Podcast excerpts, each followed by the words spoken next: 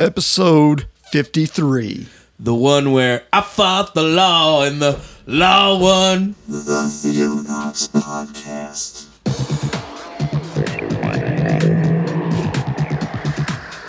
Christian news from around the globe. In the beginning, God created the heaven and the earth.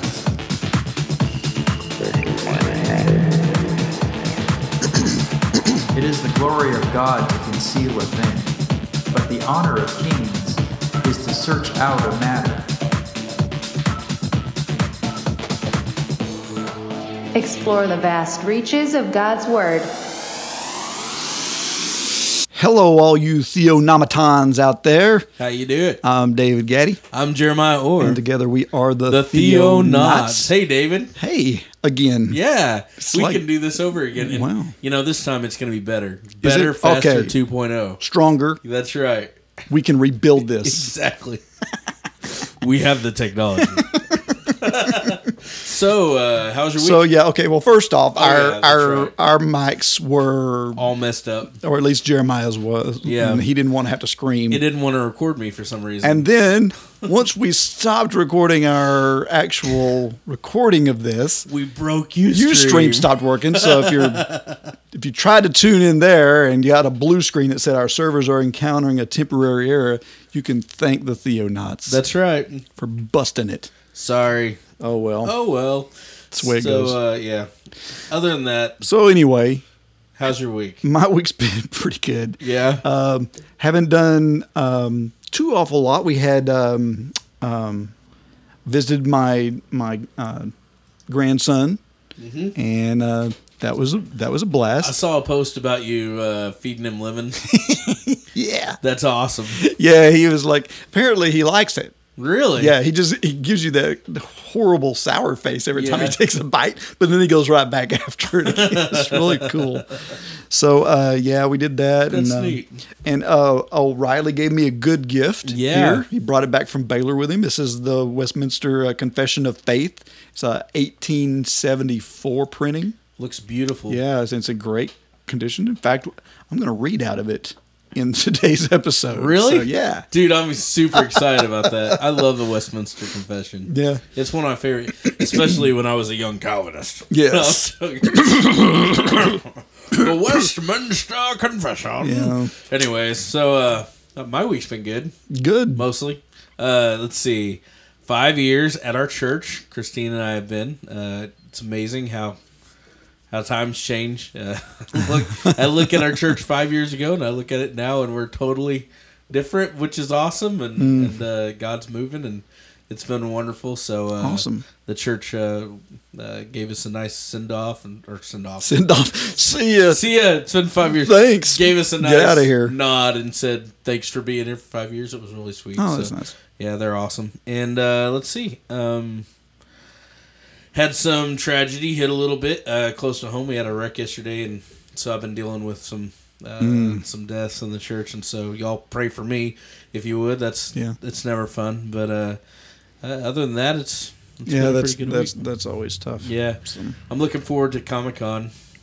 I'm Yeah, at the end of this month. every yeah every day we're getting closer and i'm just like stanley stanley Yeah, I'm kind of bummed. I'm not going to be there. I Yeah. got uh, I got a wedding to officiate that weekend. dadgum weddings I know. I'm just getting I, I'm getting inundated with this. You know, uh, two weeks ago, and I didn't mention this last in our last show, but Yeah. two weeks ago I officiated a wedding. That was an interesting uh, wedding. Uh, it was a young local man here Yeah. that I've known since he was, you know, squirt. great kid and uh, yeah, and he, and he married a um, a a, uh, a Chinese lady. Yeah. that that he met over here, and of course her family's in China, and we actually had a little small ceremony here about six eight months ago, right where they you know legally got married, and then uh, but her parents couldn't be here, so Right.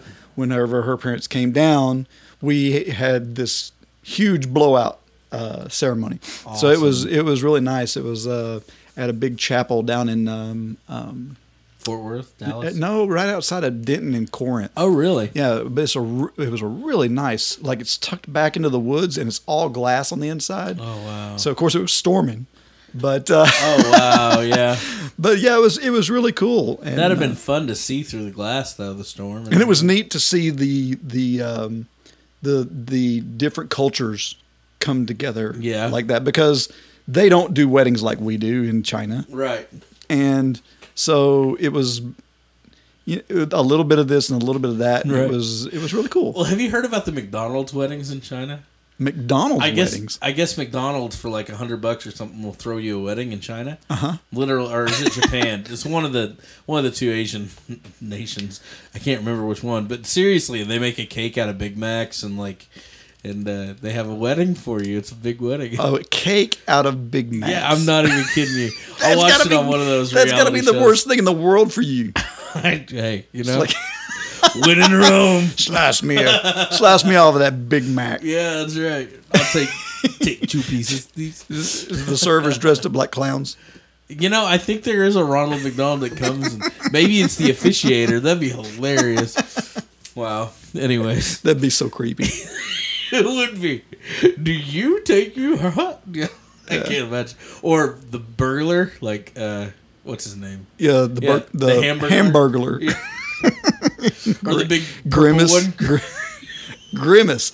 Okay, now wait a minute. Who? What Them kind of and the flower marketing? girl. th- You know that marketing team that came up with those characters Oh, I because that was know. back in the what sixties or seventies. They, They had been must have been hired a kite. ripping on something. It's like yeah, we're gonna create this big purple blobby looking guy, and guess what we're gonna call him? Grimace. what? We're like- selling hamburgers. We- like- you don't want people grimacing. We're like, hey man, what happened to my hamburger? It's like the hamburglar stole it. grimaces on the grill. wow. Oh man. Anyways, we digress. So uh you want some news? Yes. And now, the news. Well, uh Mark Driscoll preached last Sunday. Did he at He's Mars back Hill? Oh. At it. No, not Mars Hill. Mars They Hill kicked is- him out. Yeah, kind of dissolved. Actually, Mars Hill, the whole Oh, it imploded. yeah, it imploded. It's it's gone now. Uh, I I think the local churches probably even kept their name maybe and and just decide what to do either to close or let somebody else take over or whatever. Right. But uh, Mark Driscoll has been kind of out on his own. He he started a website just a little bit ago called markdriscoll.org where you can get a lot of his sermons and stuff, Bible studies. Anyways, so uh, a church in Seattle, um, Gold Creek Community Church at Mill Creek near Seattle, uh, invited him to preach, and he came and uh, and preached. They gave him a standing ovation. Uh, the pastor was really warm. He's been struggling a little bit, but um, uh, they, uh, yeah, I guess it was a good service. The only, the only problem with is people went and protested it. Nice. Yeah, across the street, uh, the Theos guys uh, decided that they needed to. The to Theos guys. Make, yeah, I think it's called Theos. T H Oh, E O S. It's a. I thought it was a bunch of Theonauts. no, they're not Theonauts, but it's an online community. of- Is it kind of like people. uh, Westboro? yeah, something like that. Yeah. Well, these guys think that they're. I, I don't know. The Theonomists. Yeah. Uh, the uh, they passed out a leaflet uh, that was entitled "Mark Driscoll Unfit for Any Pulpit." It said, "We believe restoration is possible, and we pray regularly for Mark. Putting Mark back in the pulpit as a leader of the church now is not biblical. It is neither loving to him or those Not whom he biblical. is What are, where are they getting not that? reconciled. They, they have no base for There's that. no basis of- for that. none. They just don't like Mark Driscoll. So." All things are lawful, not all things are expedient. Exactly. Disgusting. So, uh, um, he is Kellogg wrote the, the, this is the the pastor Kellogg. He he is not their pastor. He's not committed the unforgivable sin. Uh, they are angry and unforgiving. I wish they would take the time to hold signs that protest the Christians uh, that kill. Uh, Christians killed in Iraq, Syria, Egypt, Nigeria. In other words, focus on other things, but they'll focus on Mark. The wonderful world we live in gives us the freedom of speech. Thank God for this freedom of expression. Yeah. So uh, you know, it's just unbelievable. But that's uh, so that's going on. But I'm I'm I'm excited that he brought back up his a website so you can get his sermons because I'm telling you, man, I Yeah, he did some personally- good stuff. Well, he's been on YouTube though. Yeah, I mean, a lot of his sermons were on YouTube. right. I've I've gleaned a lot from him. His book called Doctrine. Um, it's entitled Doctrine. Underneath it says what Christians should believe. it's really cool. I I like that book. It's it's pretty awesome. Uh, you know, and I'm not like 100 percent on it, but it's really helped put theology in plain language for for me to teach it. So, Yeah. uh, anyways, I just I hope good things for Pastor Mark and can't believe they're protesting him. All right, um, so the IMB that's the for you non Southern Baptists, the International Mission Board. No idea what you're talking about. We Southern Baptists pride ourselves. no, I'm joking. Okay, so yeah, I, hey, you used the word pride, not yeah, exactly. Uh, for those who don't know what the IMB is, the International Mission Board is the the largest uh, international missions group in the in, in, in the United States. They they send out more than any other. Um, it's a huge uh, group, and it's under the Southern Baptist denomination. The president is uh, David Platt. Uh, I don't Oh, know if okay. you've heard David Platt, but Yeah, uh, radical. Radical, exactly. Now, David Platt has brought in some really radical ideas, and he's kind of revolutionizing, and I- I'm really excited about this. This is from Christianity Today. And so the Baptists keep him. They don't kick him out. They keep him, uh, and, and not only that, but they change their rules uh, through him. So it's awesome. This is from Christianity Today. Internet, and this is their headline: International Mission Board drops ban on speaking in tongues. They used to ban anybody from being a missionary if they spoke in tongues, quote unquote. Wow. Um, and I'll just read that. For more than a decade, the Southern Baptist Convention International Mission Board disqualified candidates who spoke in tongues or who had been baptized in churches that disagreed with the convention's view of baptism. Similar rules barred divorced people or those with teenagers from being missionaries. This changed Wednesday when the IMB trustees, and the prompting of their new president, David Platt, approved a new simplified set of rules in the agency of more than 4,800 missionaries. So I applaud Mr. Platt for what he's doing.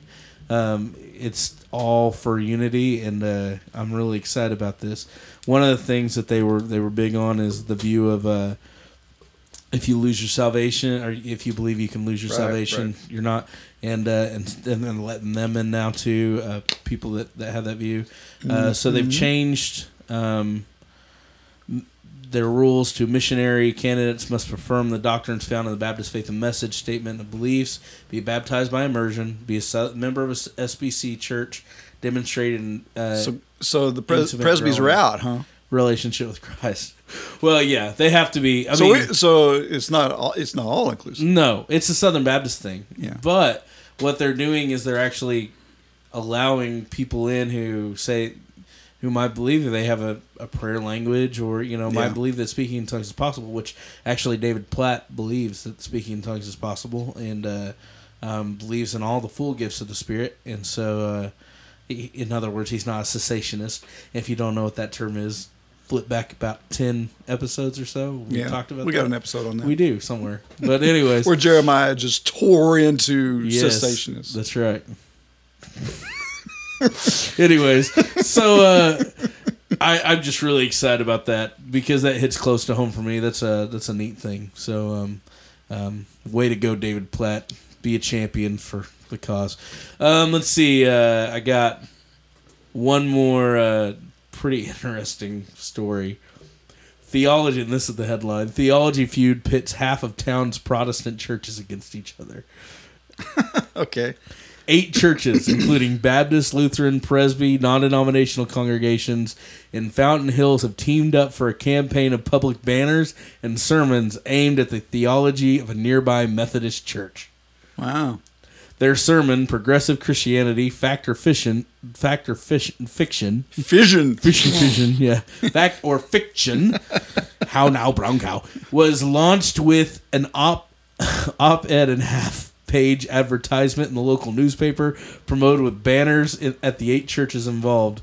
Uh, one described it as a landmark city uh, series and an unprecedented step that demonstrates in a very real, real way the unity of the body of Christ and fountain uh, found uh, Fountain Hills. Another stated, Imagine Baptists united with Lutherans, working side by side with Presbyterians, all while holding the raised hands of charismatics. I love that one. Wow. So I guess what's basically happening is this progressive Christianity thing.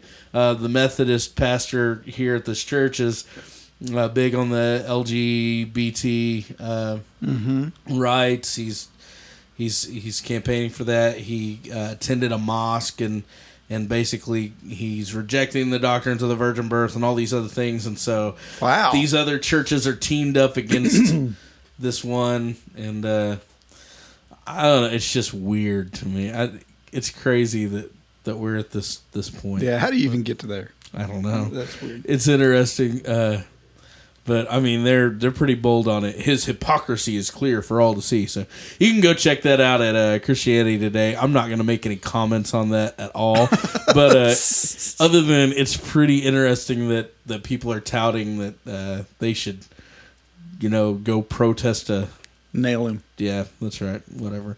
All right The Methodist mosque. the Methodist mosque. I have one thing for uh, you know. Oh, do you? Brothers and sisters, come together.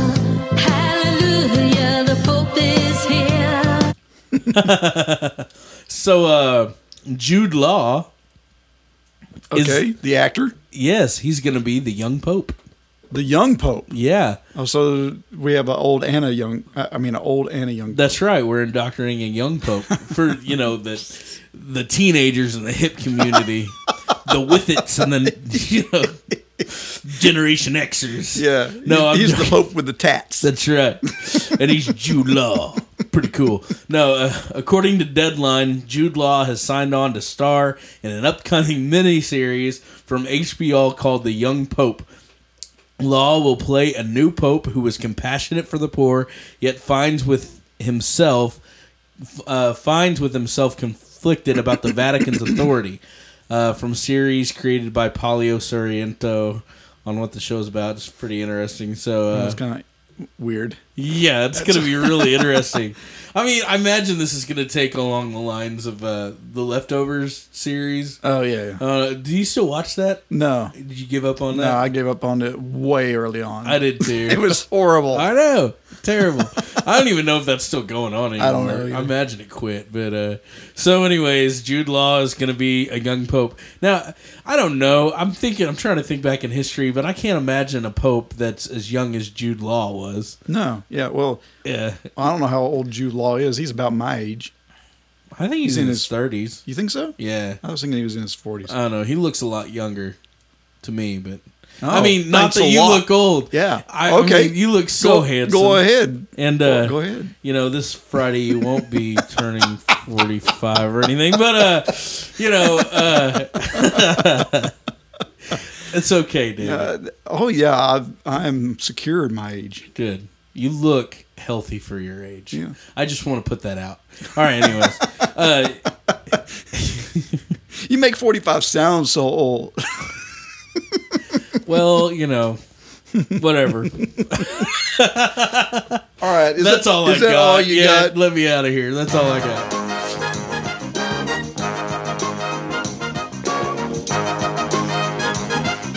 Theo Trivia. It's time once again for Theo trivia. Or as I like to call it, David stomping a hole in Jeremiah right I now. am only one category ahead of you. yeah, yeah. You're on history and geography, and I am on prophecy. That's right. Uh, this is my chance to pull ahead of you, though. Yes, because prophecy questions are the wacky do ones. Yeah, this is a real weird question. oh, wait. That's not a question. That's the answer. This isn't Jeopardy. oh, my gosh. Well, this is still a weird. Even though we got the Jeopardy theme song going on. You're going to get this, though. All right. You ready for the first one? All right, lay it on me. What is the grammatical difference between the words prophecy and prophesy? Oops, that's not the right button. Feeling pretty confident about ourselves, are we now? one's a verb, one's a noun. Yes. Wow. You're welcome. Okay. Yes. Thank you for that one, Jeremiah. All right. Okay. My turn. you are on history and geography. Yes. Correct? Okay. Your question Who wrote Lamentations? Really? Is that my question? That is your question. You can stop that. Me, Jeremiah. yes. Jeremiah did write that one. Yeah, he had a lot to lament about. Okay, Dirty so- underwear. We, we Man, had a this is terrible. couple of gimmies there. Yeah, that that was a gimme. Okay. Oh my gosh. Wait, you've Oh, wait a minute. I'm on names. yeah, and you've done this one before. Oh, okay. We'll toss it. Yeah. I, I'm sure you have. Okay. Um Okay. Who made the first ritual sacrifice in the Bible?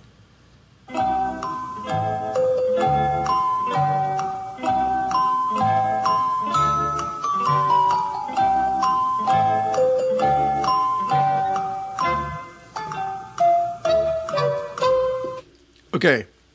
I'm going. I'm gonna. I'm gonna spin this one up because I think I'm right, and I bet the card is wrong. Okay. All right. I'm gonna say God, Oh. because in the Garden of Eden, Whoa. Oh. whenever he clothed Adam and Eve, he sacrificed. he had to sacrifice an animal and blood was spilled for their sins. Right. That is a sacrificial offer. That's good. Now, what do you think the card's going to say? I think it's going to say um, Abel. no.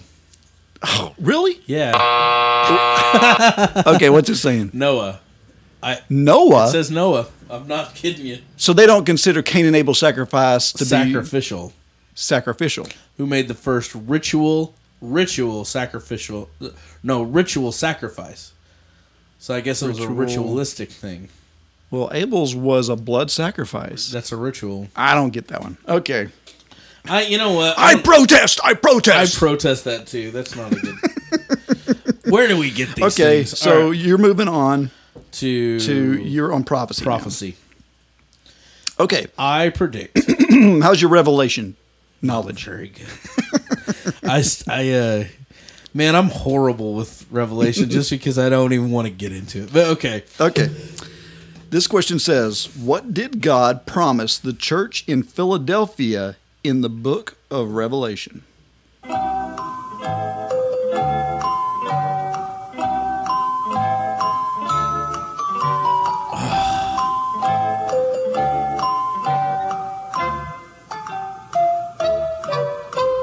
one of the seven churches, Yes, that's correct.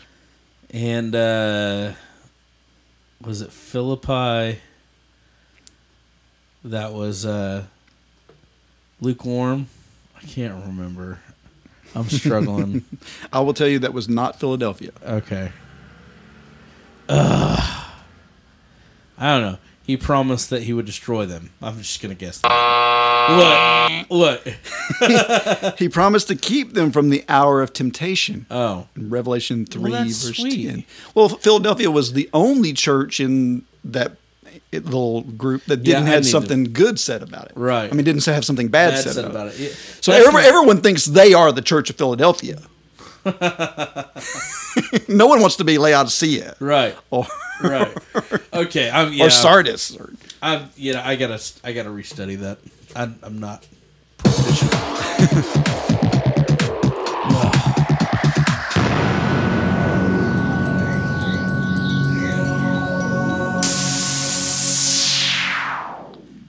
so we're talking about law. Law. Legal stuff. That's right.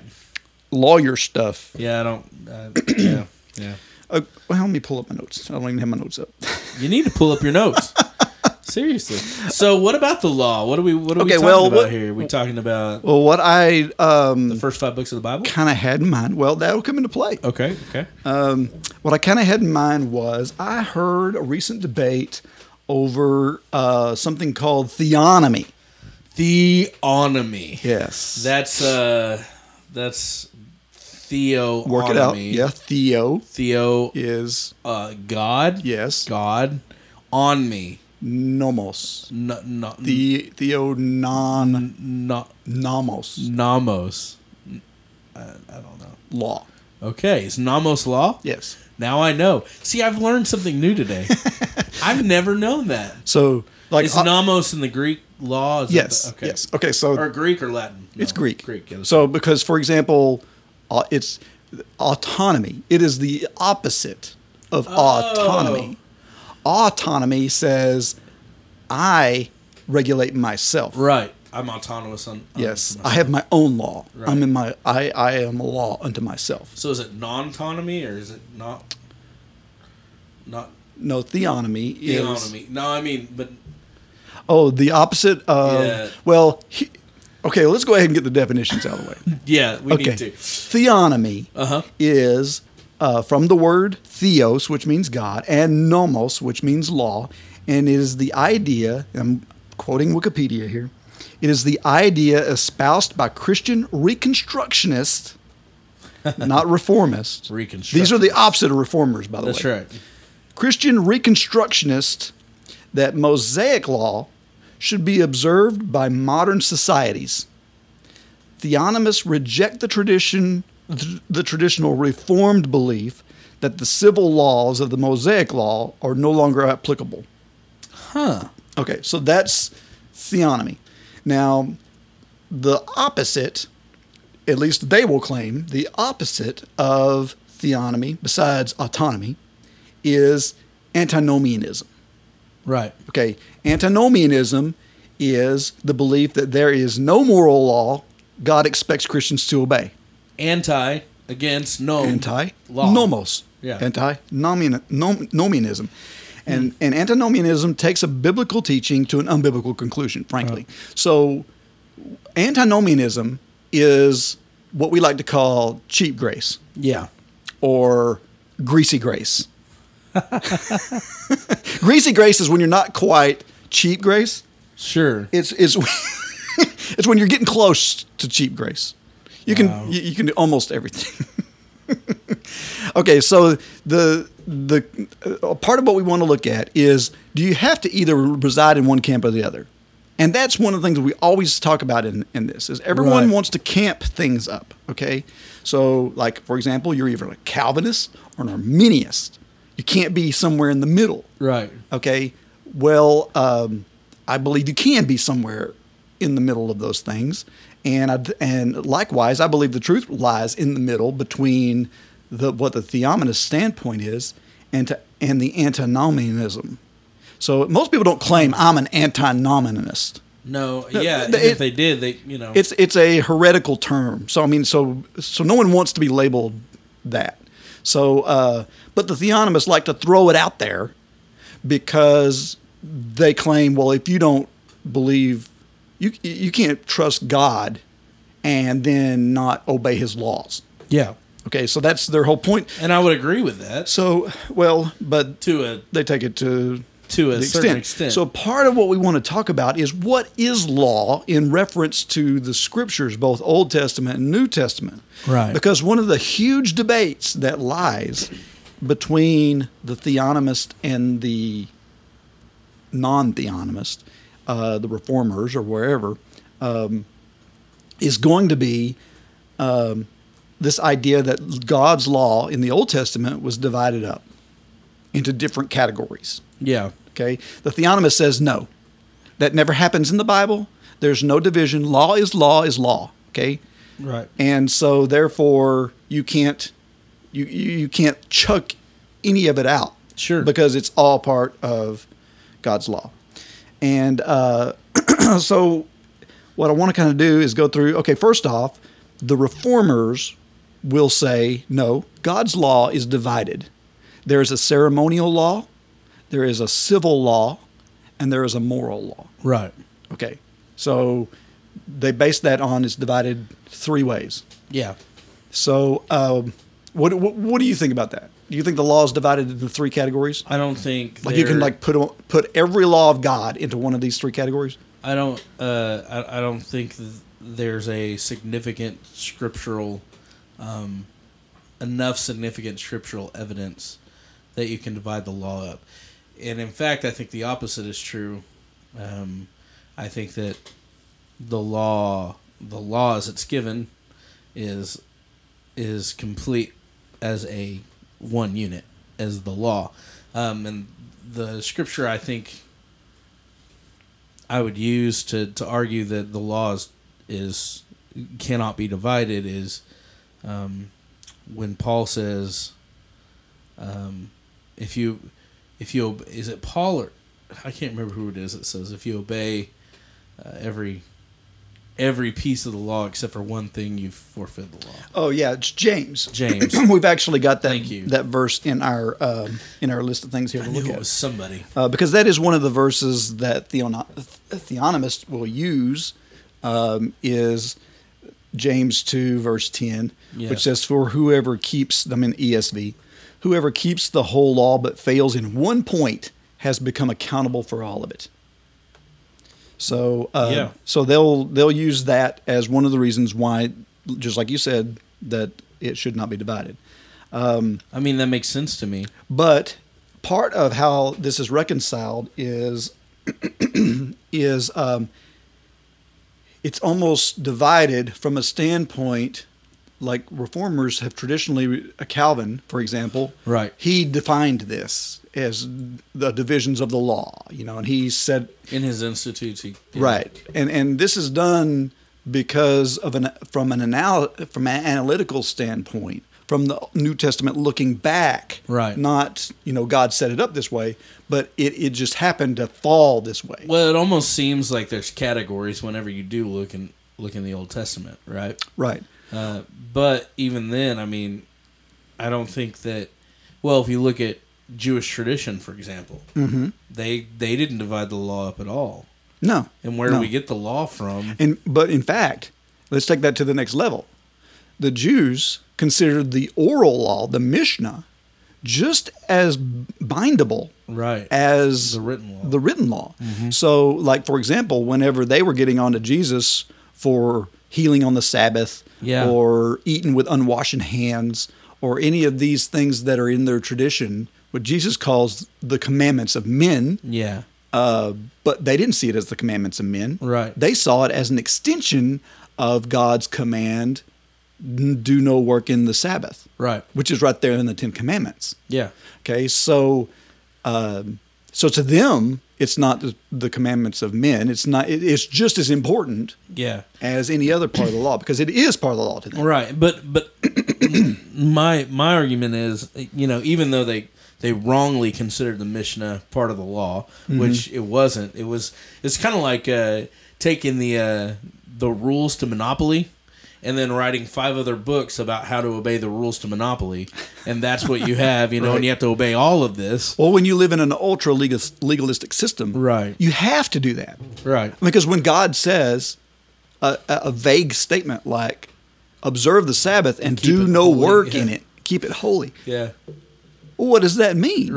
I mean, So what you got to if my house is on fire? What do I Right. do? You What gotta if- give me a little more to go what on. if my ox is falling in a you know pit? Or, Right. And so the Pharisees being law keepers and being Oh, yeah. and being so strict in the law, they had to, make start rules defining on the these things. rules, yeah. And and they were they were uh, they were sensical l- rules. For Right. example, you're a carpenter, don't carry a hammer. Yeah. Okay? That way you know you're not doing work. Right. So, I mean, Makes sense. it's easy for us with 2020 to look back and go, "Oh, those guys were goofed up. They were adding to the law." But the flip side is they were trying their hardest. to Right. keep They were it. trying to follow the law of God, and this Yeah. was how they had constructed to do it. And after generations of this, it is hard to buck the system Right. when you got a thousand years or two thousand Well, years I mean, of you practice. just for for a great example, you just think if you go to a traditional church, you think of the tradition you guys have, Mm-hmm. and how many of these things are not. There's no biblical thing for yeah, any of every it. church has their traditions. But like it's this. just a you know, well, we've done it this way. We always done it this way, you know, and this is how we do it. it can't be it can't be right to do it some other way. That's right. Right. It has to be done this way. And and because it just feels weird Yeah. that to not do it some way that you've always Yeah. done it. This is just what we've done. Yeah.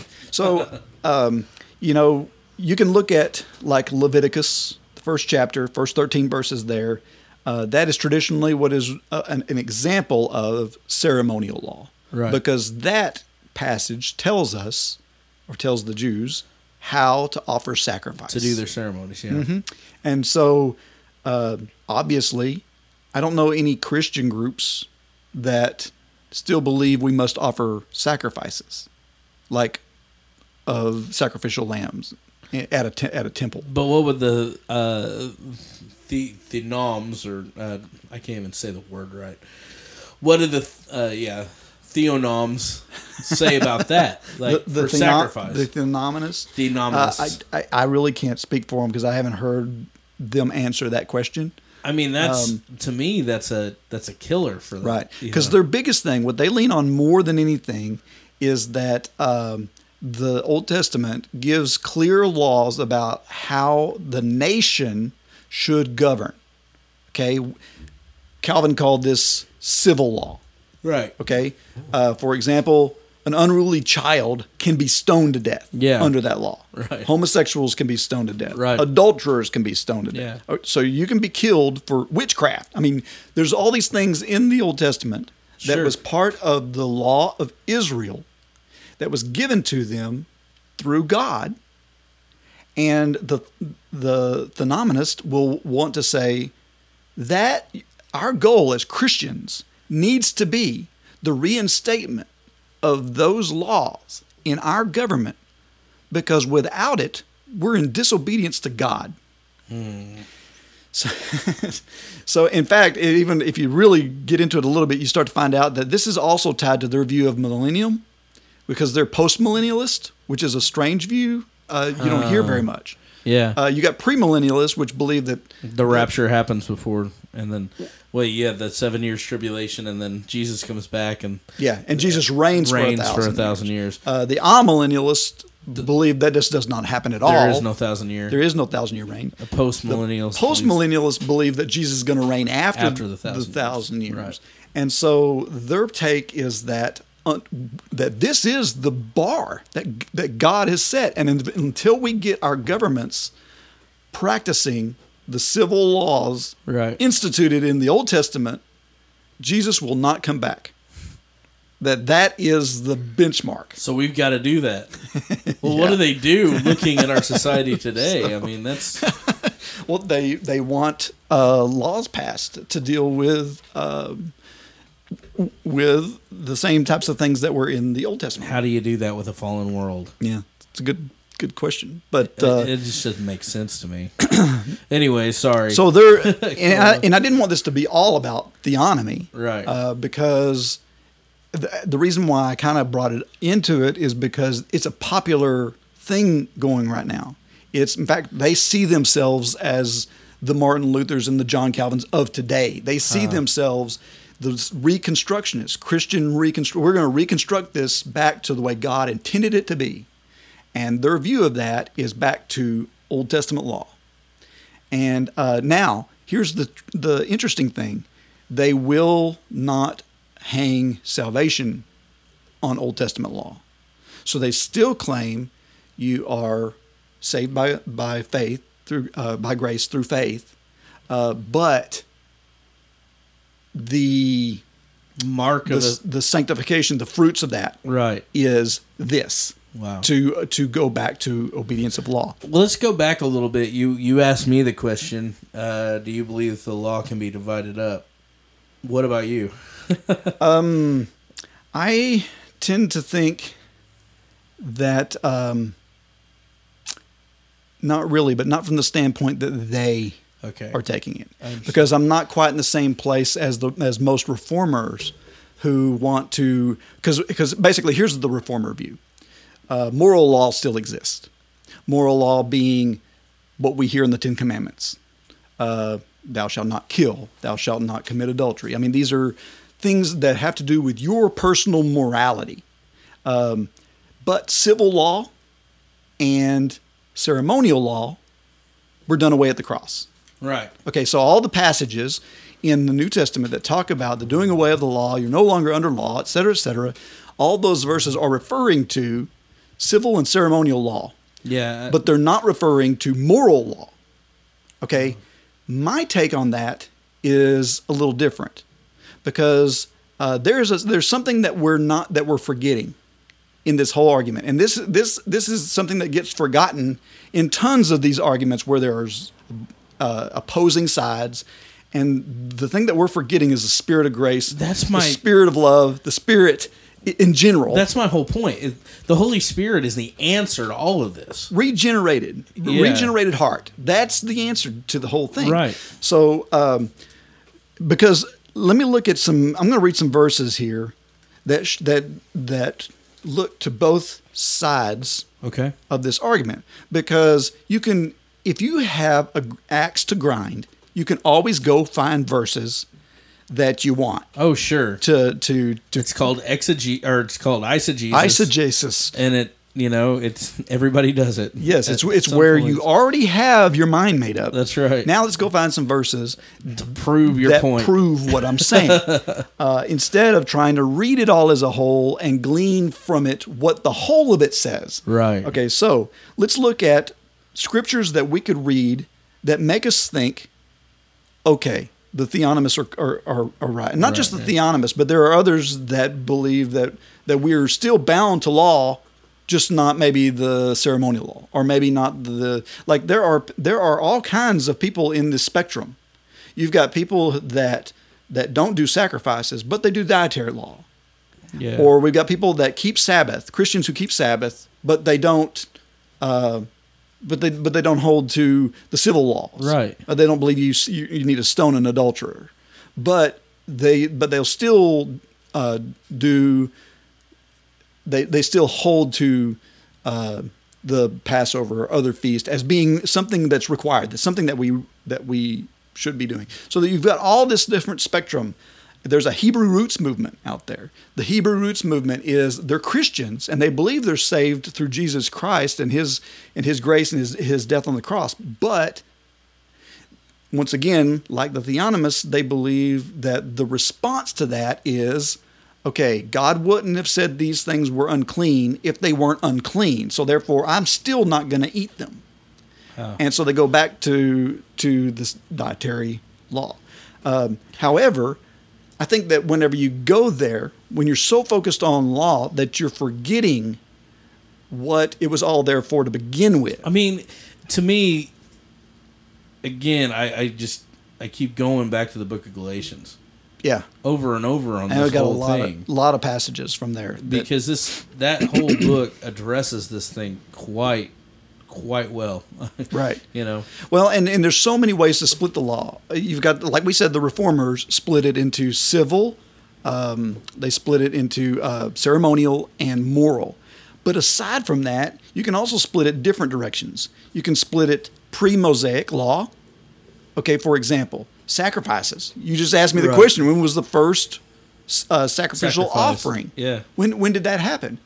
Before Moses. Before Moses, that's right. Okay, so it was not part of the the law that came. It was a pre-existing law. right. In fact, you see Moses sacrificing before he's given, uh, uh, you know, You got Abraham doing That's it. right, You- Abraham doing it. And, and you got Abraham.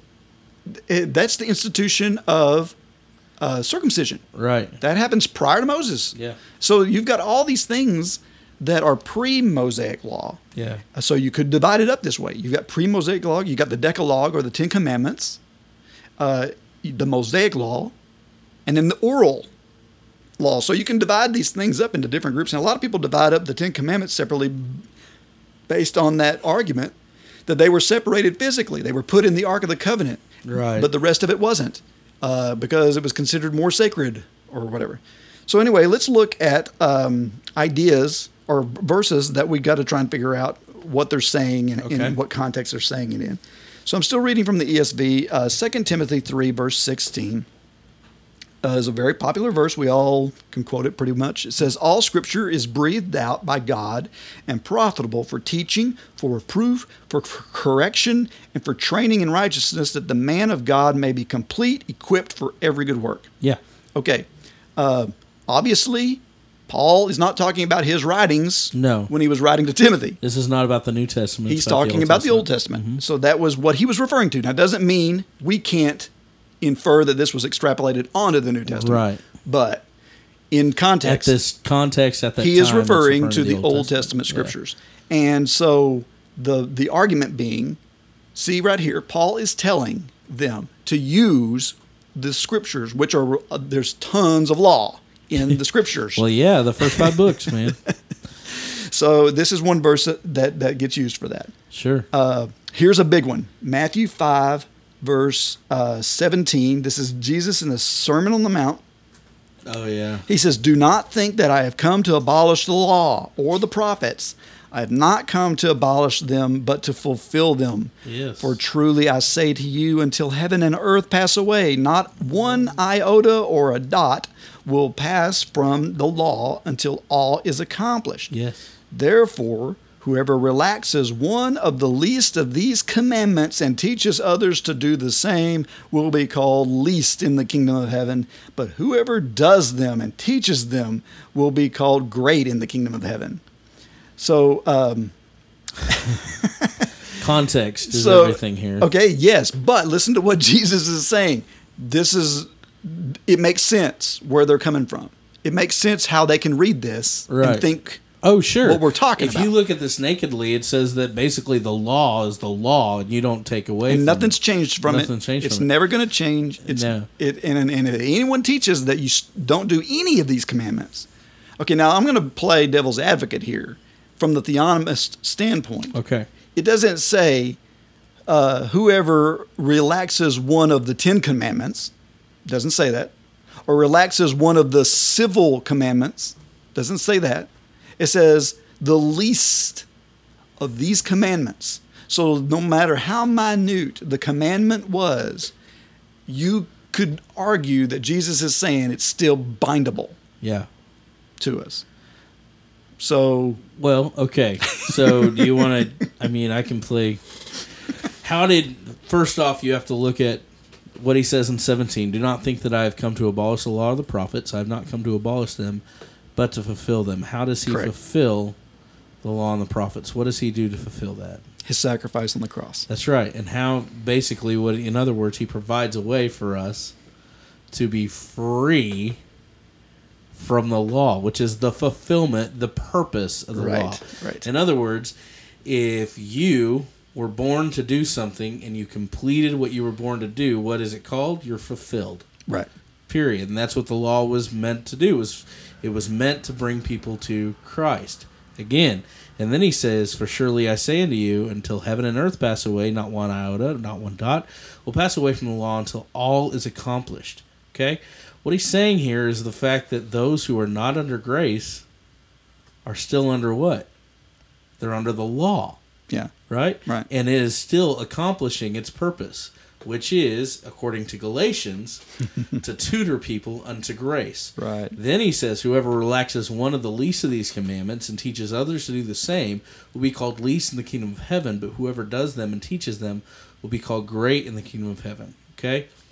This is really interesting here. And again, he's not dividing up the law, but I don't think you even have to divide up the law to understand what he's, what he's trying to convey here. What he's saying is um, if you relax these commandments, then what does it mean for grace? Mm-hmm. It means that you don't need grace Right. It's it's there's no point for grace. But if you look and you see these commandments as law and the reality that they're put there and we have to obey every single one of them in order to well be uh, the people that Christ calls us to be, and we need that grace. you're absolutely nailing like my my take on this whole Right. verse. Yeah. I mean, I can see where the argument comes from. yeah. But that being said, the law's not gone. The No. law still exists. Oh, yeah. The question is whether I'm under it Right. or whether or not Christ is covering it for me. Yeah. And and Christ is is is his righteousness that is Yeah. that that is fulfilling it. It's still there. It's still it's still just as evil in God's eyes to kill somebody as it Exactly. ever has been. Yeah. Um, and again, with the sanctification thing, if you look at it from a sanctification standpoint, here's the deal with sanctification. You have to understand that sanctification comes after justification. Justification, you are positionally perfect before God the Father. When God the Father looks on you, he does not see David Gaddy, he doesn't see Jeremiah Orr, he sees Jesus Christ completely covered. Mm-hmm. Right? So, positionally perfect doesn't mean that you're really perfect. It means that you're going to start working on sanctification, but you don't have to obey every letter of the law in order to become Right. perfect. or you don't have to you, you don't have to accomplish Right. everything.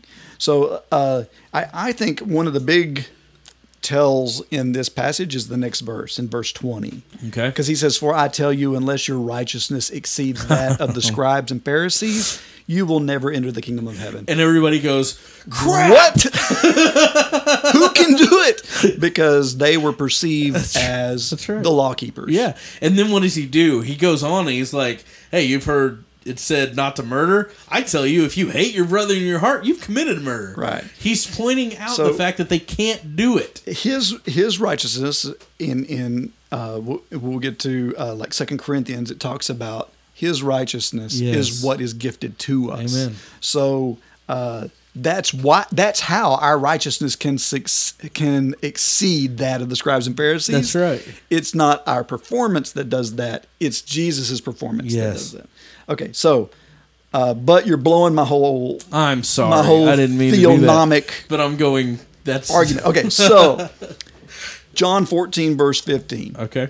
Uh, if you love me, you will keep my commandments. Yes. Uh, John 15, verse 10. If you keep my commandments, you will abide in my love. Yes. Just as I have kept my Father's commandment and bi- abide in his love. Uh, James 2.10, we read that while ago. For whosoever keeps the whole law but fails in one point is accountable for all of it. Um, 2 Corinthians 5, verse 9 and 10. So whether we are at home or away, we make it our aim to please him, for we must all appear before the judgment seat of Christ, so that each one may receive what is due for what he has done in the body, whether good or evil. Okay, so these are all passages, and this is just a short list. There's tons of them that uh, that when we read them as an island all by themselves, we can get the idea Sure. that we're still bound to the law. Right. Okay. Uh, however, um, part of the things that people do is they pit these verses against one another. Yeah. My verse trumps your verse, that type of thing. well, Jesus was the one who spoke in Matthew 5. Right. So that trumps Romans 6 and 14. Because Paul spoke that. Because Romans 6 and 14 says, for, for sin will have no dominion over you since you are not under law, But under grace. grace, yeah. Okay, so all of a sudden you've got what seems to be contradiction. Yeah. Jesus saying the law's never going away and that until the end of the world it's going to exist. Paul saying uh, that you are no longer under law, you are now under grace. And so, uh, which one weighs the most? You Both and. That's kind of right. We're- Instead of looking at it Oh, as, yeah, as they- how they do go- these, how can these verses work together? Instead, we're looking at it like, well, this one trumps this one. That one can't mean what it says Right. because Jesus said Exactly. this. Okay, but let's let's go through a lot a, a lot more here. And I'm doing these out of order like on purpose Okay. because I want us to hear it out of context Gotcha. because that's part of the problem. Sure. We're not reading the Bible, we're reading a bunch of verses. Yeah. Okay, so uh, Romans 7, verse 6 says, But now we are released from the law, having died to that which held us captive, so that we serve in the new way of the Spirit and not in the old way of written code. Okay, so that sounds pretty clear. Yeah, it is clear. Colossians 2, verse 13 to 23. Uh, and I'm not going to read all of those, but uh, verse 13 says, And you who were dead in your trespasses and the uncircumcision of your flesh, may, God made alive together with him, having forgiven us all our trespasses by canceling the record of debt that stood against us with its legal demands. This he set aside, nailing it to the cross. We jump down a little bit. He says, Therefore, let no one pass judgment on you in questions of food or drink, or with regard of a festival or a new moon or Sabbath. These are a shadow of things to come, but the substance belongs to Christ. Let no one disqualify you, insisting on asceticism and worshiping of angels, going into detail about visions, puffed up without reason by a sensuous mind, and not holding fast to the head from which the whole body nourishes and knits together through its joints and ligaments, and grows with a growth that is from God. If with Christ you have died to the elemental spirits of the world, why, as if you were alive to the world, do you submit to regulations? do not handle, do not taste, do not touch, referring to things that are perished with using, according to human precepts and teachings. These have indeed the appearance of wisdom in promoting self made religion Yeah. and asceticism and sever- severity to the body, but they are of no value in stopping the indulgence of the flesh. Okay, so th- uh, Paul's making a huge point here that law has its place to teach you what's right and what's wrong, Right. but it can't fix you. It can't fix your problem. You have this inherent fleshly problem, and your indulgence of the flesh is going to continue even though you're going through the motions of obeying things in the law. And so, um, And So- I can't help but think, just looking at that and going, okay, how many of these festivals and uh, uh, you know sacrifices were alluding to Jesus in in the Old Testament? Well, yeah, that's that, and that's what he says there, right? Right. That it was all shadows of things to come. Exactly. It was all about Jesus, And and now that Jesus has come, we he's fulfilled all that. Fulfilled it, yeah. And and so now we enjoy the same things, but instead of doing it through the ritual, we do it through him. him, yes, And it's a perfect Sabbath is the perfect example Yeah. of that. We still keep the Sabbath, just Right. not the same way that the Jews kept it. exactly. So because now we keep the Sabbath by resting in Christ. Yeah. Because he says, Come to me, all you who are weary and heavy laden, I will give you Rest. rest.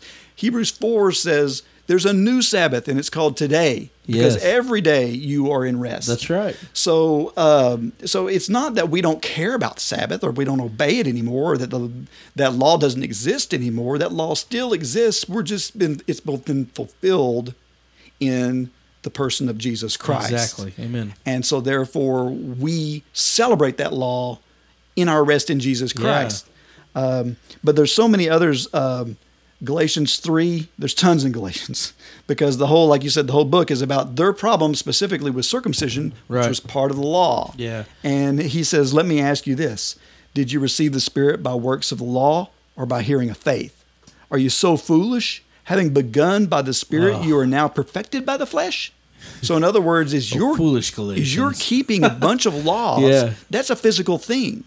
Are you going to be perfected in that whenever the healing power Mm. and everything that came from the gospel of Jesus Christ happened from the Spirit? Amen. And uh, so he's like, you're you're you're trading in something that's beautiful and perfect for something that's imperfect, Right. And something that you can't accomplish uh, in in its entirety. Right. Verse five. Did does he who supplies the Spirit to you and works miracles among you do so by works of the law or by the hearing with faith? Right. The reality is it's it's not it's not by setting down these commandments, it's by living in community with Christ, having the Holy Spirit. And you see, this is I watched. A, there's a really good book called The Naked Gospel, uh, and I forget who wrote it, but it's basically it's all about this living by the Spirit.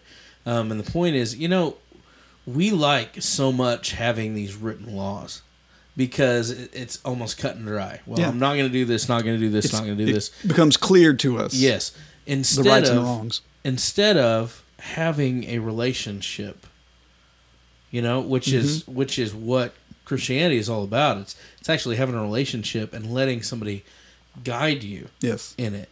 And you know what? and When- wanting to grow in that relationship so Right. that as we as we go into our sanctification process as we're go- drawing closer to god we become more like christ Exactly. We follow in his steps. He talks, he communes with us. We Yeah. listen to him and follow him. And that's what it's about. It's not following a dead set of rules, it's about having a relationship. And You know, it actually demands more on us. it Mm-hmm. Oh, yeah. actually demands that we submit ourselves and and listen to the spirit and you know Well, if we look at uh, let's let's continue in Galatians. Yeah. Galatians three verse ten says, "For all who rely on the works of the law are under a curse." Hmm. For it is written, Cursed be everyone who does not abide by all things written in the book of the law and do them. So now it is evident that no one is justified before God by the law, for the righteous shall live by faith. Amen. But the law is not of faith, rather, the one who does them shall live by them. Christ redeemed us from the curse of the law by becoming a curse for us, for it is written, Cursed is everyone who hangs on a tree. So then later on in verse 23, now before faith came, we were held captive under the law, imprisoned until the coming faith would be revealed. But then the law was our then the law was our guardian until Christ came in order that we might be justified by faith. But now that faith has come, we are no longer under this guardian. Amen. Okay, so this is uh, King James uses the word schoolmaster.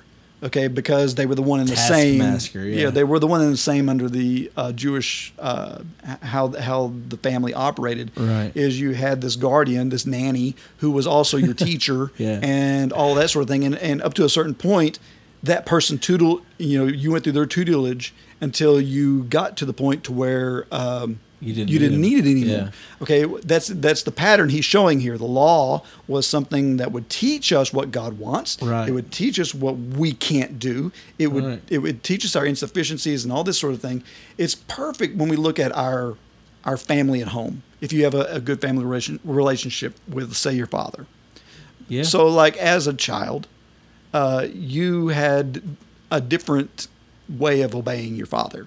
yeah. I mean, I obeyed my dad because he carried a big stick, right? Yep. I would get wore out, you know, You did. and and uh, and so if if I started to do something wrong, all dad had to do is look at me the right way, and it was like, no, okay, I'm I'm I ain't touching him, I ain't doing it, or whatever, you know, and and so fear is, is from a frightening standpoint is a huge part of that. And what do we see in the Old Testament? We see that type of teaching, that type of of relationship happening. Yes. But then as I got older, as I became a man, my father still commands me Sure. in in all kinds of aspects. He could tell me to do anything, and I would gladly go do it. But not because I'm afraid he's going to spank me still, Because you love him. but because I love him now and I understand what a family, what a relationship with a father is. Right. And so that is what what he's talking about here. We've graduated from the point where law was what was required to keep us in line Yeah. to a place where now love should keep you in line. And I'm getting way ahead of my final point, but uh, jumping into Galatians 5, the first few verses there, it says, Yes. it says, For freedom Christ has set us free. Stand firm, therefore, and do not submit again to the yoke of slavery. Look, I, Paul, say to you that if you accept circumcision, Christ will be of no advantage to you. I testify again to every man who accepts circumcision that he is obligated to keep the whole law. You are severed from Christ, you who would be justified by the law. You have fallen away from grace. For through the Spirit, by faith, we ourselves eagerly wait for the hope of righteousness. Hmm. Okay, this is a big one. And th- this is where the term fallen from grace comes from. And everyone misinterprets fallen from grace. Fallen from grace doesn't mean uh, slipping away from God's, from God's good graces. Right. What it means is you are becoming, de- you have become bound by something else. Yeah. You're not leaning, you're not leaning on grace. You're leaning on The law. your ability Yeah. to keep the law. You're going from grace, you're turning and rejecting it, and you're going to the law saying that this is going to make me holy. And see, this is one big one for me of why I don't think the law is divided, the old law.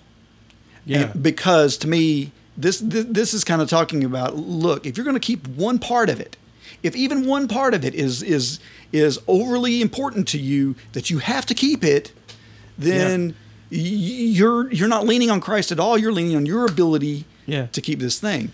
So so if we even look at um, the even the Ten Commandments, and uh, of course I I think that. Um, the point here goes back to regeneration. Yeah. And that's the that's to me where the rubber meets the road. It- Has your heart been changed by this? Has Jesus changed you? right. That's the question.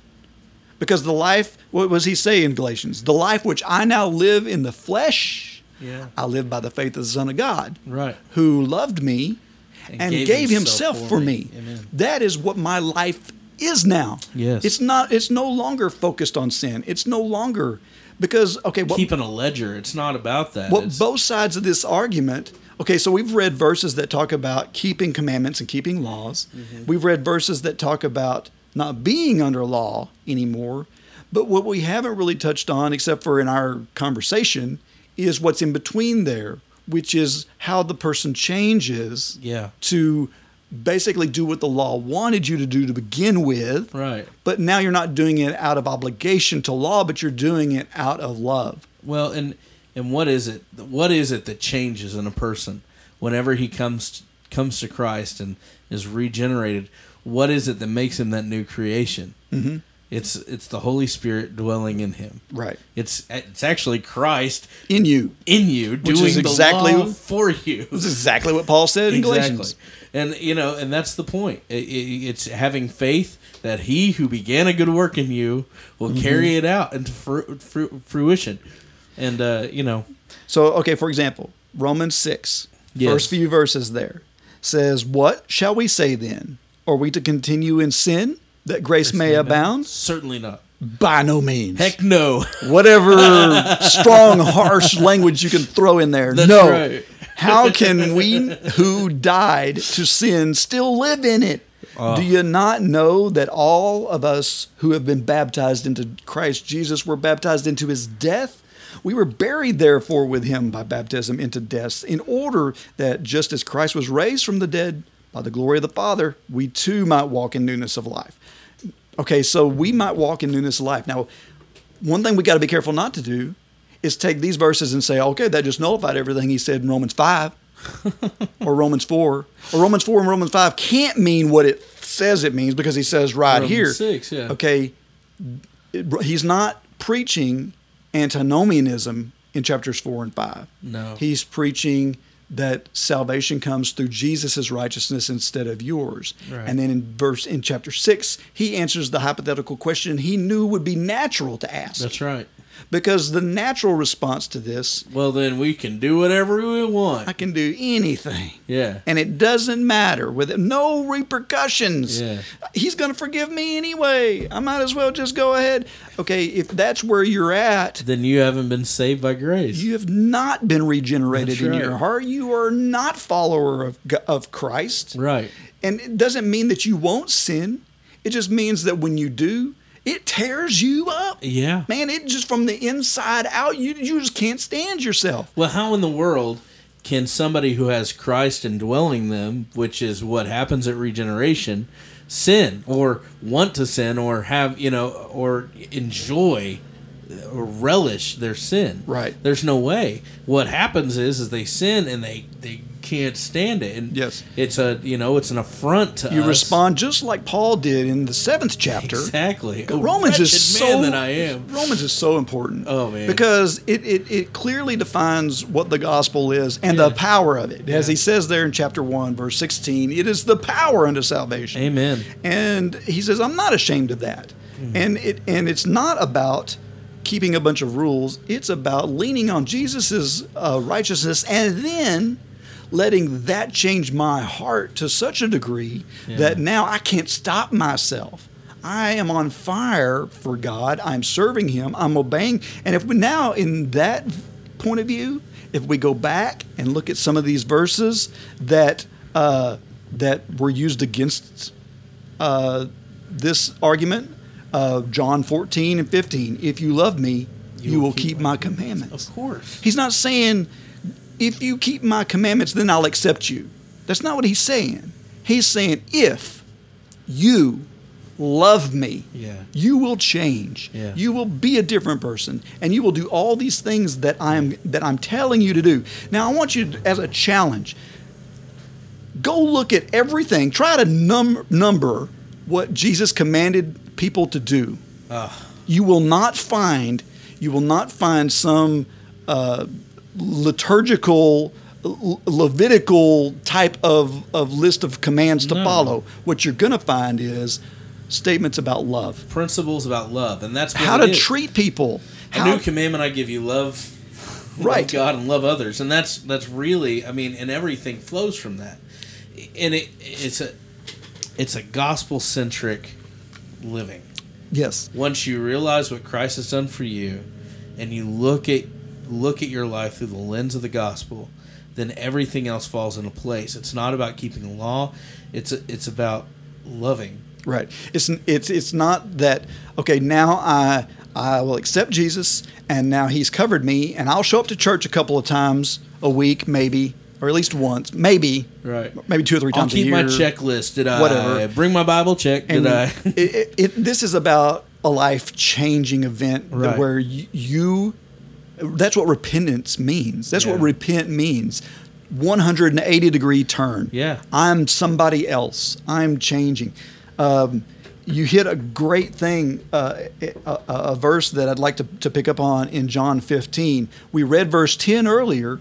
If you keep my commandments, you will abide in my love, just as I have kept my Father's commandments and abide in his love. Yes. Okay, so now stop and think about this for a minute. First off, his Father's commandments were huge Oh yeah. right? I mean, it was like all the law, every Yeah. all of that stuff, and Jesus kept it all. Yeah. And he says, "I have kept my Father's commandments." He doesn't say if you keep my Father's commandments. That's not what he says. He says if you keep my commandments. Yeah. So once again, we'll go back and go back and look and see what Jesus is commanding us to do. It all has to do with serving people. Okay, but if we continue, let's not stop at verse 10. Verse 11 says, "These things I have spoken to you, that my joy may be in you, and that your joy may be full. This is my commandment that you love one another as I have loved you." You see, we're not we're not continuing the narrative here. The- When he says keep my commandments, this is what he's talking about. Right. Love one another. Greater love has no man than someone lays down their life. A- And he continues on all that. And okay, James 2. I want to go back to that one too. Sure. James 2. For whosoever keeps the whole law but fails in one point has become accountable for all of it. If we read that by itself, it means right the opposite of what it means in context. Right. Because if we look at what he's saying, verse 9 says, If you show partiality, uh, you are committing sin and convicted by the law as transgressors. For whoever keeps the whole law but fails in one point has become accountable for all of it. Yeah. So he's saying, if you're judging somebody else and looking at them and calling them out because they're a transgressor, you in you are becoming a transgressor. Right. And if you're a transgressor, then they're a transgressor. Everybody's transgressing. And his point is everybody has transgressed. Right. And if you continue to read, what does he say? He says, For whoever keeps the whole law but fails in one point has become accountable for all of it. For he who said, Do not commit adultery, also said, Do not commit murder. If you commit adultery but do not murder, you have become a transgressor of the law. So, here's the continuing of the the, fin- the the the nail in the coffin. Yeah. So, speak and act as those who have been judged under a law of liberty, for judgment is without mercy to who has shown no mercy. Oh my And god. mercy triumphs over judgment. Amen. So his whole point is quit condemning other people because if you're going to condemn somebody else, God is going to hold you accountable in the exact same manner that you're holding somebody else accountable. Right. He, what he says is he's, he says act like someone who's actually received a little bit of mercy. Act like someone who's actually living under a law of liberty, Yeah. which is totally different than a law of commands. Amen. Okay. So anyway, uh, l- looking at all those, um, the the final thing that we need to, to to get our heads around is that that regenerated heart produces something. It produces love Yeah.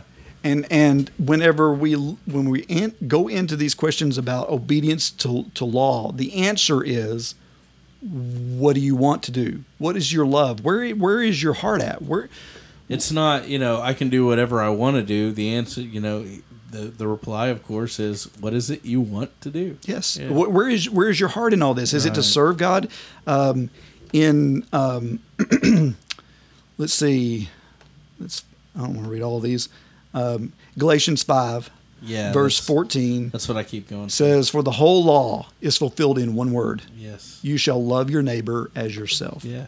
And Galatians 5 is a really good picture of what the Spirit breathes into you. Uh, it talks about, you know, judging your fruit. Mm-hmm. It gives you the fruit right here. And it's everything goes, all of the fruit of the Spirit goes back to love. Right. Right? That's love, joy, peace, patience, kindness, goodness, faithfulness, gentleness, self control. All those things are outflowing from love. From the Spirit. From the Spirit. That's right. And that's, I mean, that is our, Yes. that's what sanctifies it. That's our sanctification.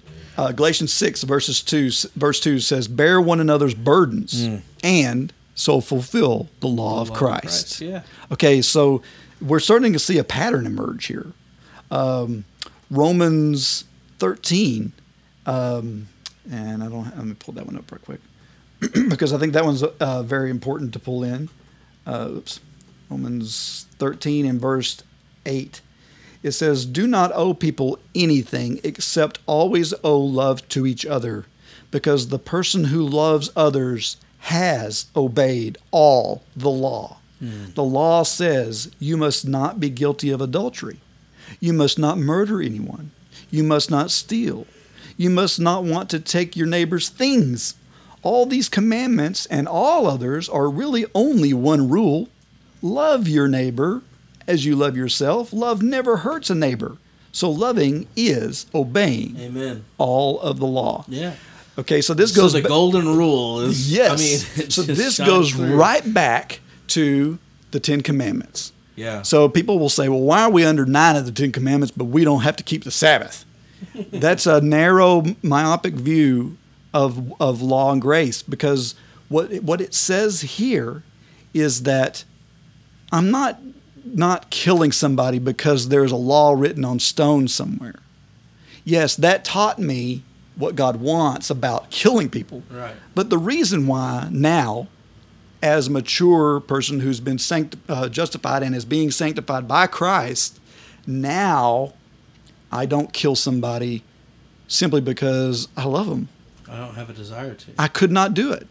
And a great um, analogy of this would be an an unruly child versus a child who uh, who is controlled, right? Mm-hmm. What do you do with an unruly child?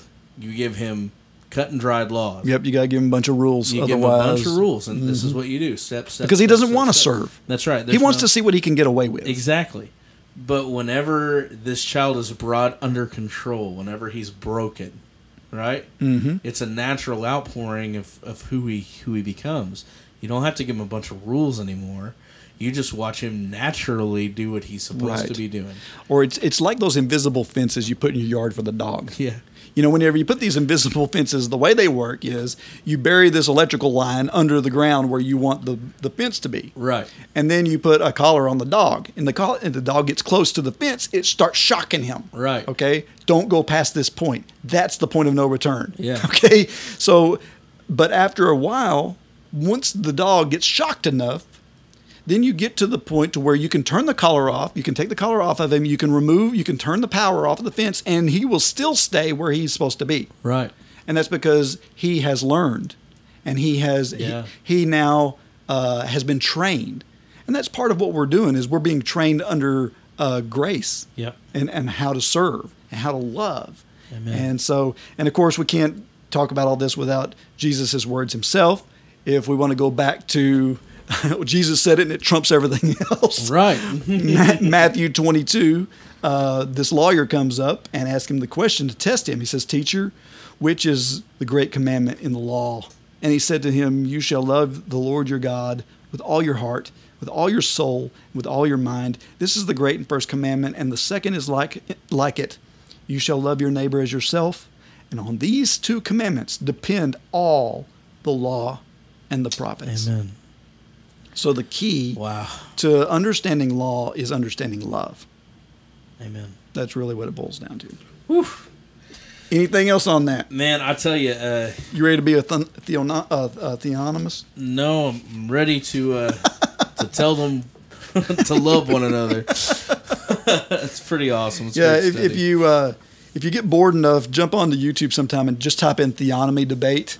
Oh yeah, I bet. You'll see people like arguing: Is the law divided? The law's not divided, and blah blah blah. You know, all this stuff. And wow. Yeah, but anyway, I I thought it was a fun study and something that uh, because I I go back to this, I do think regeneration and love is is the um, one of the most neglected Amen. uh, uh, doctrines of the Bible, and it is one of the most important because it's what defines you. That's right. Right next to living by the Spirit, understanding the, the Holy Spirit's role in your life. I mean, that is a huge thing that needs to be taught, I believe, in our churches.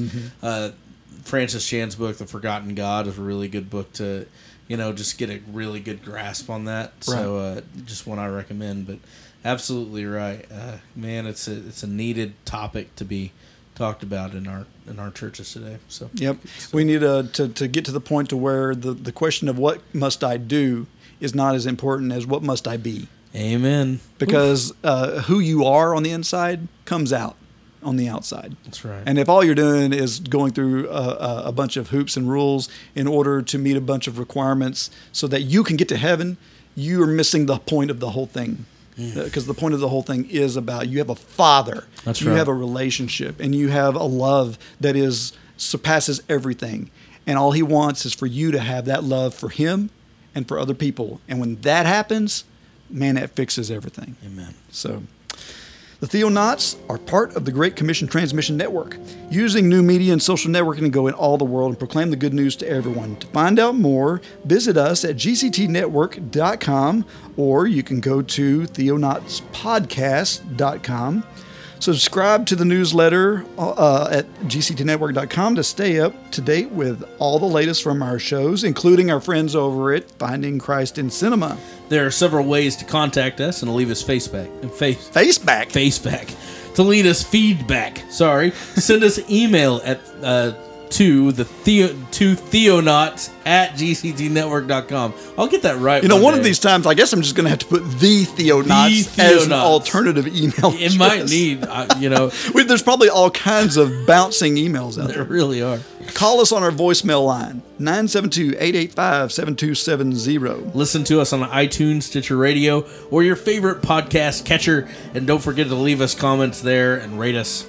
Tweet to us on Twitter using at Theonautical. Like us on Facebook at facebook.com slash Theonauts. Follow us on Instagram at Theonauts. Don't forget to tune in again to explore the vast reaches of God's Word with us. And you know what I forgot to do? oh man, I forgot to read from my Confessions of Faith. that's so sad. So here we go. What is the moral law? The moral law is the declaration of the will of God to mankind, directing and binding everyone to personal, perfect, and perpetual conformity and obedience thereunto in the frame and disposition of the whole man, soul, and body, and in performance of all those duties of holiness and righteousness which he owes to God and man, promising life upon the fulfilling and threatening death upon the breach of it. Thanks for being here, Jeremiah. I feel so much smarter. Thank you, David. This has been the Theonauts Podcast. Call us with your questions or comments at 972-885-7270. That's 972-885-7270. We'd love to hear from you. You are tuned in to the GCT Network. This is your Great Commission.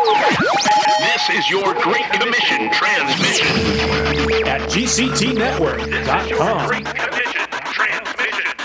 This is your Great Commission transmission.